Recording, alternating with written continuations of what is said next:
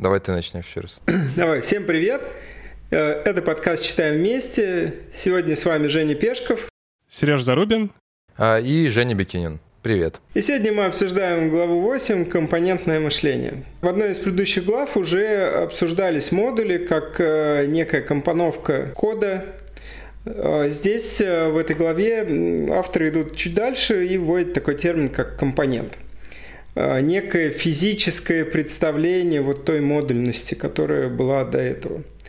Это может быть э, какие-то физические э, пакеты, например, такие как э, джарники или дейлельки, или может быть даже какой-то более... Единица деплоя можно считать компонентом?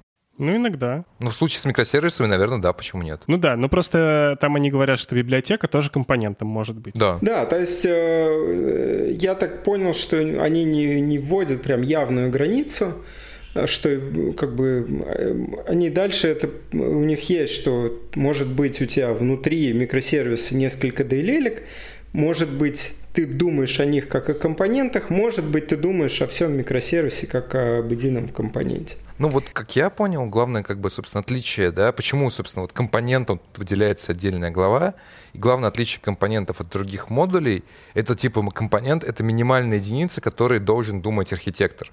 То есть ниже он типа уже не должен спускаться, как там устроены классы, э, функции и так далее. Типа это вот на откуп разработчикам, а вот компонент это, наверное, минимальная, минимальная единица, с которой начинается, собственно говоря, архитектура. Ну да, мне, мне тоже так показалось, что они к, к этому вели вроде бы. Угу. Ну, дальше там э, они приводили примеры, какое место могут компоненты занимать в архитектуре, что это может быть э, какой-то, какая-то обертка вокруг связанного кода, э, весь слой какой-то подсистемы тоже может быть отдельным компонентом, или компонент может представлять микросервис, или микросервис, ну или там сервис может из пары компонентов состоять, ну и так далее. Также они упомянули, что э, компоненты, в отличие от э, модулей, чаще всего коммуницируют по каким-то сетевым протоколам, там TCP/IP, REST, очереди, что-нибудь такое. А, вот. А, какую же роль, собственно, да, архитекторы принимают а, в разработке компонентов? ну, собственно, по версии как бы книжки самые непосредственные, да, то есть они определяют, э, уточняют, э, управляют и не знаю, вот менеджер governance, по-моему, как бы по-русски это одно и то же, ну, в смысле, одно и то же слово управлять, но смысл, конечно, разный, да. А, вот, а, то есть это вот, ну, то, о чем я говорил, ми- минимальный, да, строительный блок архитектуры, который занимается архитектор, а, это компонент, но это же, наверное, точка соприкосновения с разработчиками, то есть э, все-таки компонент это совместно, ну, дизайн компонента, наверное, это совместный труд архитектора и разработчиков. Ну да, забегая вперед, они об этом э, говорят тоже. Э, там, где описывают процесс, собственно, проработки компонентов. Э, ну вот э, и пер, первый вопрос, который относительно компонентов они рассматривают уже конкретный, э, это то, как, собственно, какие есть варианты э, поделить систему на компоненты? А, слушай, можно я еще, я просто тут как бы вот вспоминаю один абзац, что очень интересно. На самом деле, а, а, вот тоже в книжке здесь сказано, что в принципе, разделение кода, оно идет довольно ортогонально. А в архитектуре как раз вот все процессы написания кода, кроме как раз вот модульности. Вот модульности в компонентах. И вот они считают, как раз его стоит отдельно рассмотреть. Авторы отмечают, что архи- разработка архитектуры и разработка написания кода непосредственно, software development, э, это два независимых процесса, которые можно делать э, как бы разными людьми. Э, и как раз... Компонент это вот это и есть точка пересечения, наверное, этих двух процессов. Да. Mm. Мне показалось, что они скорее про то, что э, независимо от того, как у вас построен процесс непосредственно разработки, вы можете а, вот эту начальную работу по определению компонентов э, делать там примерно как, как хотите. Ну, вот из тех способов, которые из, известны там. Угу. Ну, на мой взгляд, это, например, не все так работают. То есть э, тот же экстремальное программирование ввел термин emergent architecture или emergent design. А, то есть, когда архитектура у нас появляется уже в процессе написания кода. Ужас. Homegrown architecture. Не, ну это, наверное, близко просто с идеями вот этого быстрого фидбэка. Вот, видим, видимо, э, может быть, имеется в виду, что мы не апфронтим сильно. Не то, что мы вообще об архитектуре не думаем, а то, что мы, ну, как бы просто не, не делаем сначала, типа, проработка архитектуры, угу. потом разработка. Ну да. Э, ну, а, это... ты, ты, ты, ты к тому, что, ты к тому, что не, не все принципы разработки, да, не все подходы к разработке совместимы с, любы, с любыми э, подходами к проработке архитектуры. Ты, ты это имеешь в виду, наверное? Ну, не всегда надо, да, вот сидеть и думать про компоненты прямо сильно заранее, например, и спускать э, вот этот big upfront дизайн.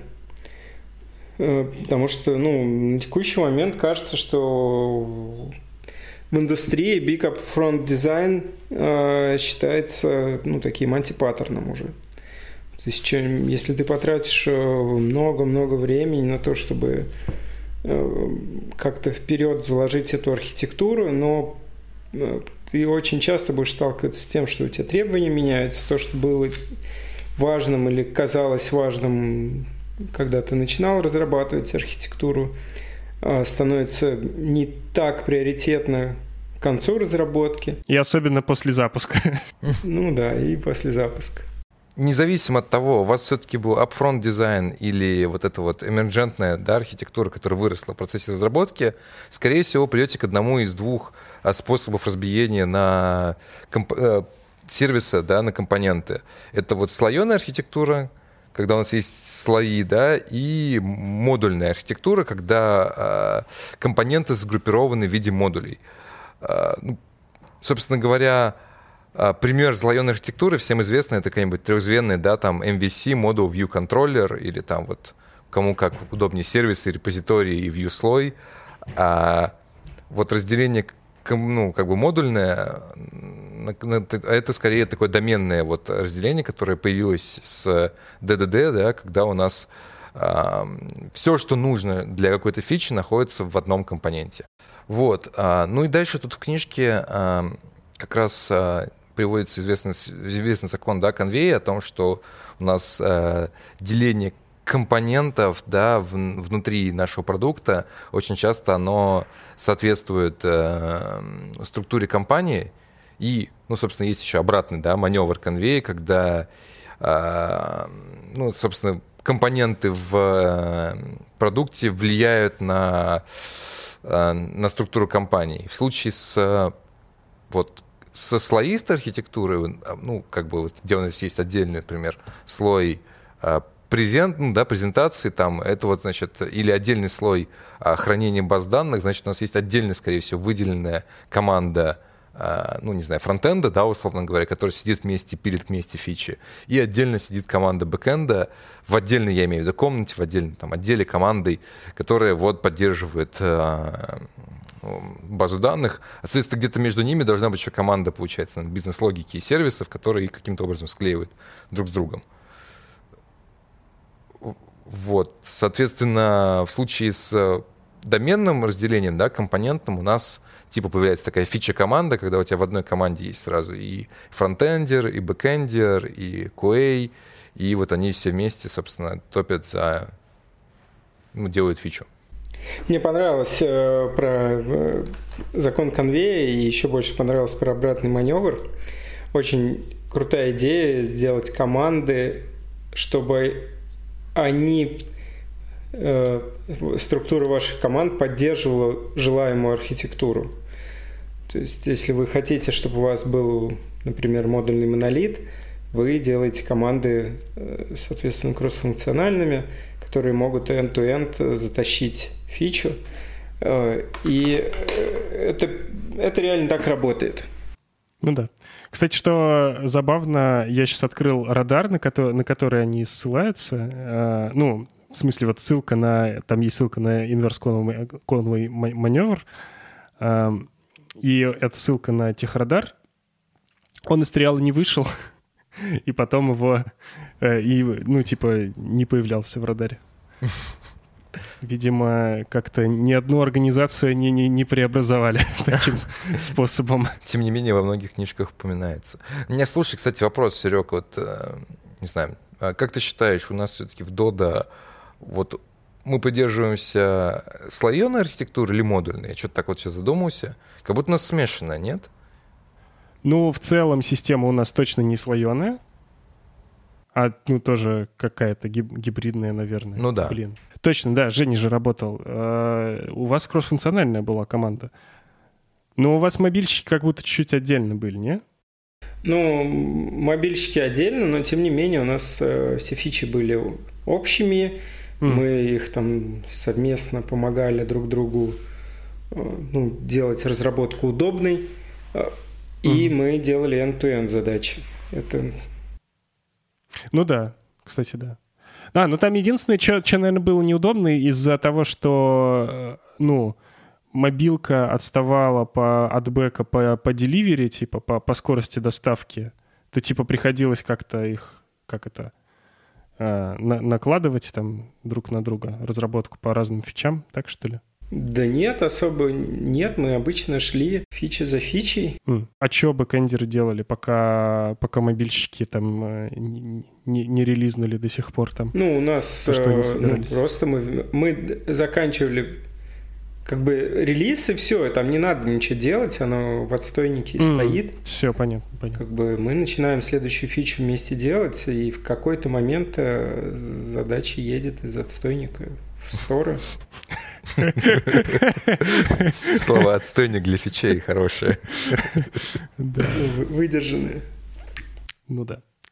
Ну вот там, короче, был еще про разбиение на компоненты э, такой показательный пример про то, в сколько мест надо залезть э, для того, чтобы какую-то фичу сделать end-to-end. И вот они показывали, что типа при слоеной архитектуре нам нужно там в 4 единицы там, или в 5, считая базу, залезть, а в, при э, доменном партиционировании, соответственно, в 2, в базу и в соответствующий модуль. В, в книжке говорят, что вот несмотря на то, что все трейдов, сейчас как бы вроде как есть такой тренд, да, переходить с вот этой вот э, слоистой архитектуры в пользу компонентной, потому что это типа более правильно, более модно, на самом деле более модно, более стильно. Тем не менее, а я не помню, это было в этой же книге, или где-то я еще недавно читал, мы все вместе читали. А, бывают случаи, когда вот это вот деление по слоям очень даже оправдано. Например, когда мы хотим сделать реально крутой презентацию слой. Вот, и нам нужна команда, собственно говоря, а, ну вот, условно говоря, фронтенда, да, которая сделает нам просто, ну, мега э, слой презентейшн. Или когда у нас, я не знаю, по каким-то причинам очень, наверное, высокая нагрузка на базу, и тогда вот это вот разбиение, да, по компонентам, когда каждый компонентик что-то делает в своей базе, наверное, он тоже даст не самый удачный эффект в случае, если это монолитная база.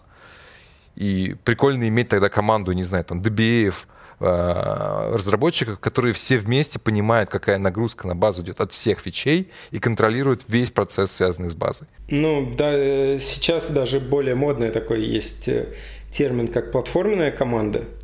И, по сути дела, платформа — это какой-то слой зачастую, который вот для всех – и да, сейчас это такой достаточно распространенный паттерн выделять техническую команду. А, Жень, я сейчас нем, немножко про другое говорю. Ты говоришь ну, то, то, что у нас тоже есть Dodo, условно говоря, какая-то матричная структура, да. С одной стороны, есть вертикальные команды продуктов, с другой стороны, есть горизонтальные команды вот этих, условно говоря, платформ.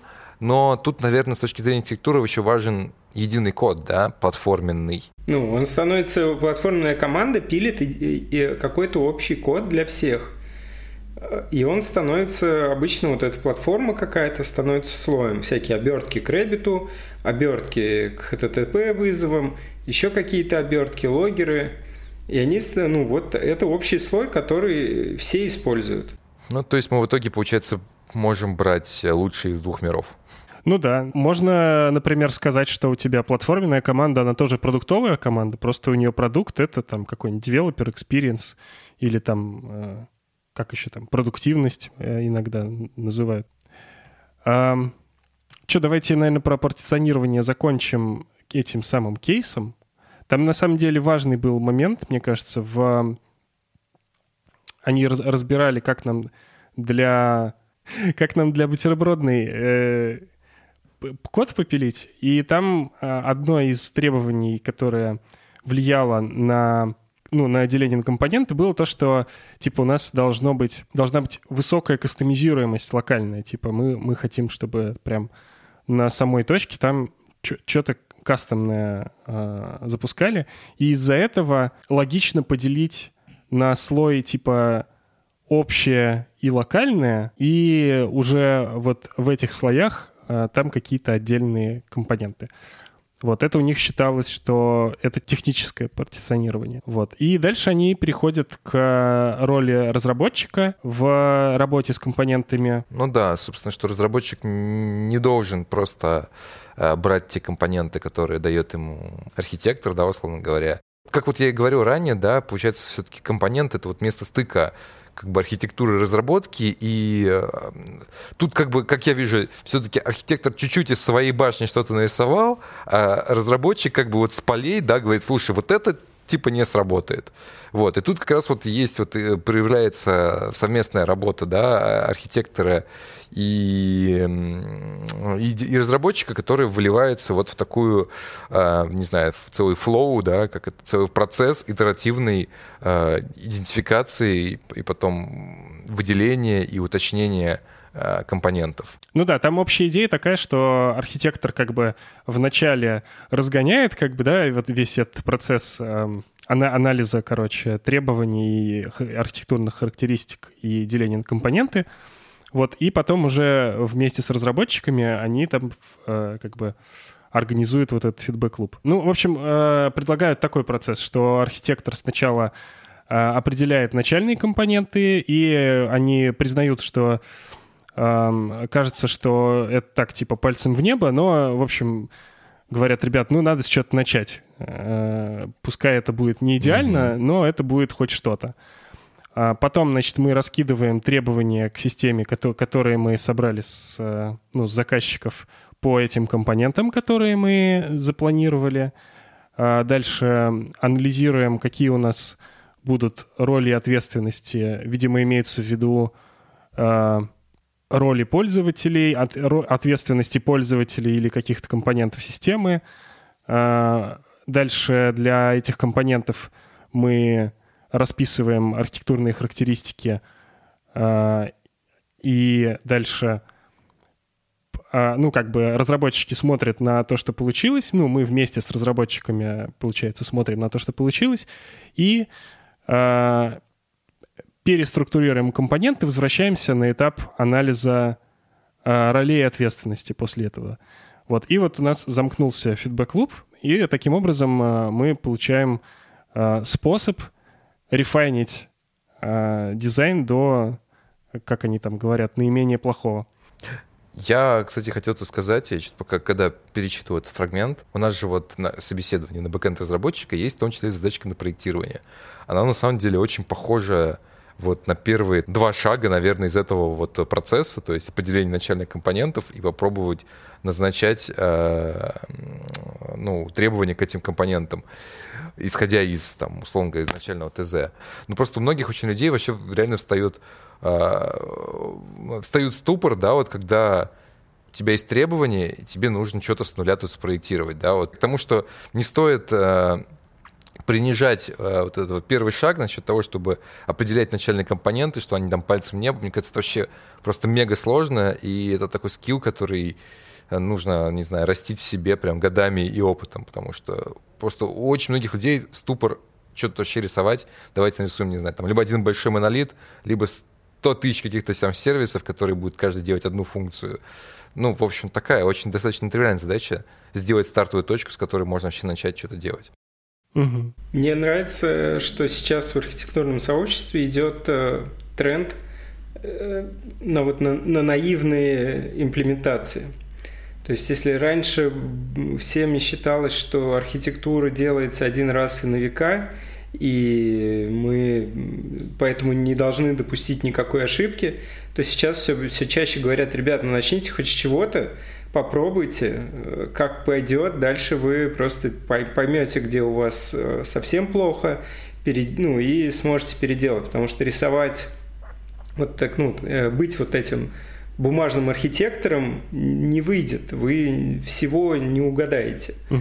То есть э, многое надо пробовать, proof of concept и так далее. Ну, это все, на самом деле, мне кажется, об, общий тренд на, на итеративность, на ускорение фидбэк-лупа. Это все, ну, наследие, наверное, Agile, XP. Ну вот, э, тем не менее, э, дальше в книжке, собственно, есть несколько советов, я бы сказал, как сделать этот первый шаг, да, вот э, начальное разби... разбиение на компоненты, а, авторы предлагают э, ну, три паттерна и один анти... антипаттерн.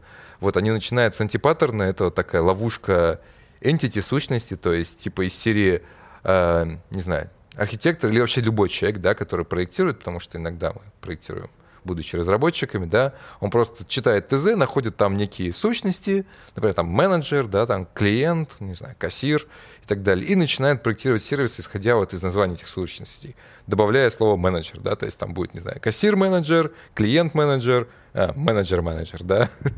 вот. Автор говорит, так делать не надо. Ну, это, кстати, это же, наверное, исходит, э, знаешь, из каких-нибудь учебников по ОП, когда там учат, вот мы э, берем абзац из ТЗ, находим там существительные, потом находим глаголы, и вот если буквально так идти, то, наверное, э, что-то такое получается. А потом, когда появились не знаю, микросервисы, решили, что микро... каждый класс — это отдельный микросервис, и поэтому появляются такие штуки. Слушай, Серег, прости, а серьезно в учебниках по ОП вот так прям пишут? Типа найди глаголы и существительные? Да, первая книжка по C++, которую я читал, она вот, вот там так и было. Жесть какая. Там предлагают именно ну, синтаксический анализ предложения практически делать э, и таким образом обнаруживать э, объекты и методы. Ну, в общем, не делайте так, потому что, в принципе, на самом деле, нет, этот подход, просто его нужно применять чуть большим умом. Это, собственно, есть второй подход, это вот тут называется actor actions, да, то есть акторы, которые делают действия. То есть, ну, на самом деле, примерно то же самое твои предложения, просто чуть менее, чем синтаксически, чуть более творчески к этому надо, надо подходить. Жень, что скажешь? Ты про это много знаешь. Я, кстати, э, когда Сергей начал говорить, я вспомнил, да, то, что я читал такое. Понятно, что там не надо прям совсем уж э, включать робота и чисто, чисто прям на существительных и сказуемых угу. э, разбивать и строить систему. В принципе, ну вот Actor Actions это примерно то, что Сергей описал. Просто иногда, да, люди прям совсем уходят в какие-то крайности и получают вот эти entity trap, которые, ну, по сути дела, у них кроме круда для вот этих э, сущностей ничего не, не, не находится. Как будто бы они не бизнесовую э, какую-то имеют ценность, а просто техническую. Ну, такое же тоже бывает, когда действительно ты например, ну, не из core-домена что-то делаешь, да, а из э, вот поддерживающего домена, тебе, ну, реально надо крудов напилить. Э, и тут скорее я согласен, что это антипаттерн, но, э, наверное, если ты это, ну, можешь его распознать и понять, как, когда, типа, и так сойдет, а когда, ну, надо по посильнее подумать, в общем, уже хорошо. Они, кстати, приводили пример, что если у вас реально вам надо крудов напилить, ну, возьмите фреймворк, который за вас это сделает, типа Naked Objects, э, Ruby on Rails, и там они еще ISIS приводит в пример. И не, пиши, не пишите код вообще. Ну, тут, тут еще круче. Тут не только не пишите код, тут и не зависит архитектора, на самом деле. Ну да, кстати, да. Они об этом и говорят, что это, это скорее всего, не архитектурная задача, и э, как бы в бизнесе нет, ну, почти нету крудов.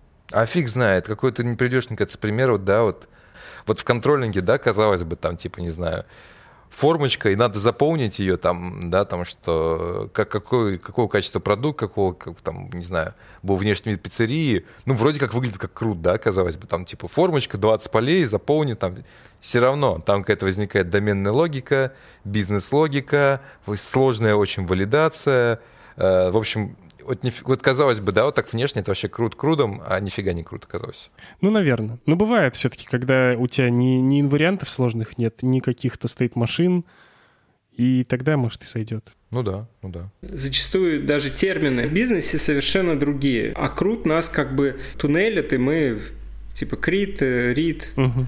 update, delete. Даже если delete, например, у нас soft delete, и это не удаление, а скрытие какое-нибудь, мы все равно называем его делитом и как-то э, на автомате не используем не доменные э, ubiquitous language, а просто вот это технические какие-то фразы. Практически HTTP глаголы. Да. Ладно, давайте вернемся к двум последним да, техникам. Это ивент-шторминг и workflow, да, вот не знаю, мне кажется, вы лучше расскажете, чем я, вы прям гуру. Ой, ивент-шторминг э, относительно новая техника, э, ее лет пять назад, наверное, представил Альберто Брандолини, э, до сих пор пишет книжку на Линпабе, в последнее время как-то у него все подвисло. Очень часто event storming упоминают его в контексте домен-driven дизайна, и, наверное, правильно делают, потому что эта техника пришла именно оттуда. Но на самом деле она сейчас становится все шире, и сама практика такая скорее а, получить э, знания из голов экспертов, которых мы зовем на воркшоп, и передать эти знания разработчикам, ну или аналитикам, или еще кому-то, зависит от того, насколько у вас развесистая разработка. Э, ключевое слово в вендшторминге, ну, два ключевых слова вент и шторминг, но одно из них это событие, да, и он предполагает все-таки так или иначе какой-то асинхронный подход. Нет, это все-таки про, про доменные события и про события, которые в реальном мире происходят. Ты их не обязан имплементировать как события какого угодно рода. Я понял, но, но все равно есть слово событие, да, событие — это некий свершившийся факт. А, наверное, просто я к тому, что подход workflow, да, это вот э, ну, типа он описывает, я так понимаю, через... То есть это то же самое, только там нету событий как бы. То есть не кто-то что-то сделал, а кто-то что-то делает. Ну и как бы, да, вот такой. То есть это более синхронный подход, в общем-то. Ну, примерно то же самое, что виншторминг, только вот синхронно больше. Тоже некая story, на самом деле, описанная просто другими глаголами. Ну, на, на мой взгляд, все-таки виншторминг, он за счет того, что мы фокусируемся на событиях и на фактах, он нас заставляет их конкретизировать.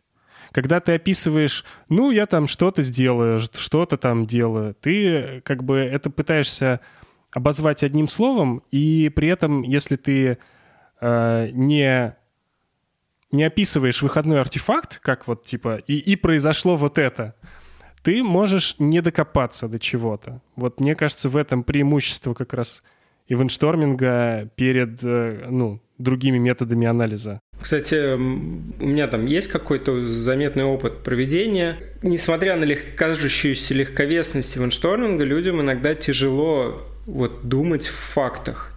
Люди любят думать в командах, многие, да, то есть сделай то-то, там, удали пользователя или заключи договор. То есть, а вот то, что он заключен уже, иногда вот даже при явном указании, что надо использовать прошлое, прошедшее время, глаголы, э, иногда люди уходят в состояние, в, там, не знаю, запись изменена, или там, за, ну, это вроде бы близко, да, то есть изменилась запись и изменена запись, похоже, но э, в некоторых случаях оно становится так заметно. Люди вообще в статусы да, уходят. Да. Там, там еще надо все-таки, э, чтобы был какой-то опытный человек, который может определить, что вот это у нас какой-то полезный получается доменный язык, да, у нас вырабатывается, а это у нас э, какие-то технические термины тут про протекают, что типа у нас там кнопочка покрасилась, там, не знаю, галочка поставилась. А, слушайте, ну по поводу, по поводу вот этого думания, да, что типа, Женя говорит, тяжело людям думать, мне кажется, это примерно, э, ну, для, я вижу аналогии схожие, да, с парадигмой, когда ООП-разработчик, да, ему сложно думать функционально там. А на самом деле там или человек, который всегда писал декларативно, да, в основном SQL, SQL запросы, ему сложно думать по ОПшному. Ну, я, я, знаешь, к чему? Я просто, когда Женя начал все это описывать, типа, люди описывают терминах команд, это просто выглядит так, как люди до сих пор представляют, что система — это какой-то, не знаю, робот, и ему нужно сказать, типа, там, робот, mm. как там был, робот Федор, сделай то-то, да, робот Федор, там, заклей дырку, да, в обшивке, я не знаю, там, корабля, дай, дай отвертку, да. IT представляет в виде как бы робота, да, а, ну, получается, IT, оно уже какое-то в виде, не знаю, действительно системы, которая, ну, не робот, который... Ты, в том ты прикол, наверное, ты уже не отдаешь ей команде, команды, а она тебя ассистирует. Это какие-то уже совершенно другой немножко, как бы, разрез коммуникации человека с системой. Вот. Ух. Ничего себе. Вот это ты прям задвинул, да. А, так, ну вроде бы мы про а, способы анализа поговорили, и дальше они на примере разбирают, а, ну, собственно, как, как нам обнаружить компоненты, Discovering они используют, для аукционной системы. Наверное, мы подробно не будем расписывать, э, что там происходило. Э, в общем, там самый главный э, поворот сюжета в разборе примера как раз в том, что они там на одном из компонентов поняли, что необходимы какие-то разные архитектурные характеристики для не, ну, типа там для разных эндпоинтов условно, и решили его разделить на два. Вот, типа, подумали один раз, Э, посмотрели, что получилось, подумали еще раз и поменяли. Кстати, я просто, да, уточню, что это вот тоже там раньше было, до этого примера, что почему нельзя, да, просто слепо следовать вот этому entity трапу, да, у тебя вроде как, условно говоря, один и тот же функционал, например, принимать ставки, да, ну, так, типа, вот, функционал принимать ставки. Ну, пишешь сервис по приему ставок. А потом выясняется, что нет, на самом деле, типа, два пути, которые принимают ставки, они совершенно разные. И приходится реально просто делить э, один компонент на два, просто потому что, несмотря на то, что у них вроде как очень похожая э, функциональность, очень разные архитектурные характеристики.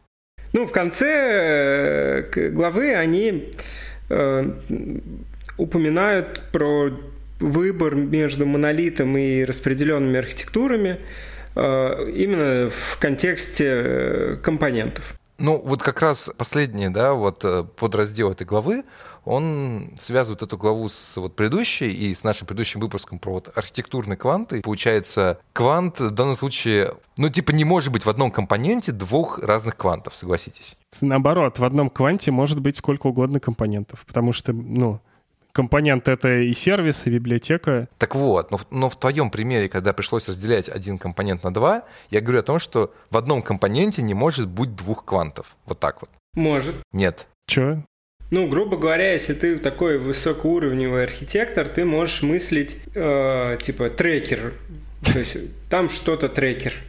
А это, и этот что-то трекер состоит из нескольких компонентов для, ну, внутри, для других архитекторов. Да. Mm.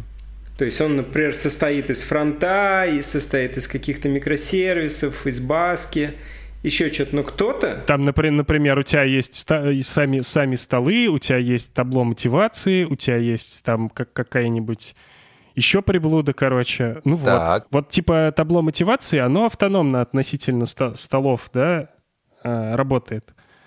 Ну, значит, это отдельный компонент, правильно? Да и отдельный архитектурный класс. Компоненты, ну, как я понял, это не что-то строго определенное, это скорее твой способ мыслить о системе. И чем выше, чем больше твоя система, и чем выше ты находишься, тем более крупными компонентами ты живешь в принципе.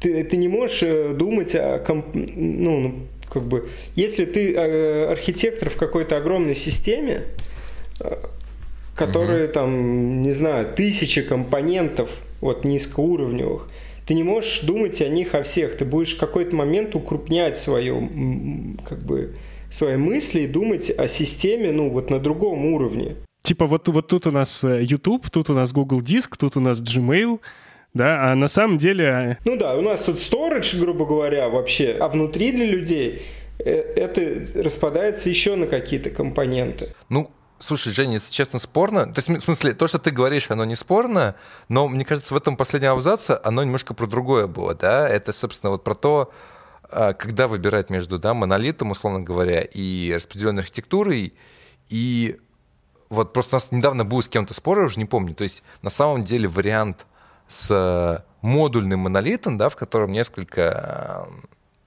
отдельных модулей, но тем не менее это монолит, вполне себе работает до тех пор, пока в каждый из компонентов, да, вот, который составляет этот монолит, к, к нему одни и те же требования архитектурные. Как только у тебя требования разъезжаются, ну, на самом деле, блин, это такая мысль, которую, мне кажется, мы говорим каждый выпуск, и про которую говорил Уди в том числе. Как только у тебя требования к отдельным компонентам разъезжаются, у тебя они уже не могут составлять вместе монолит. Да, кстати, хорошая мысль, то что, на мой взгляд, сейчас модульные монолиты ну, стали такими полноправными жителями. Ну, их все нормально приняли. То есть сам по себе модульный монолит это не зло, и от него никто не пытается избавиться, распилить. Но вот в контексте различных илитис желаемых э, для разных компонентов, э, правда, будет тяжело дружить. Ну, я хотел бы все-таки дополнить тебя. Не, я, не, я не думаю, что все их хорошо приняли.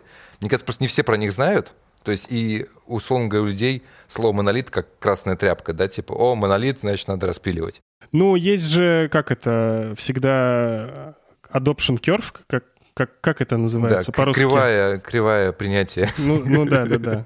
Адаптации, да. Ну, я просто надеюсь на то, что вот этот наш подкаст, этот выпуск, в том числе, как бы, ну, вот три умных человека говорят, что модульные монолиты существуют, и это не так уж и плохо, как, как Дестигматизация монолита. Да, да, да, да, да. Ну, слушайте, мне этого не хватает реально, мне кажется, даже, даже в повседневной работе. Ну и на этом мы заканчиваем.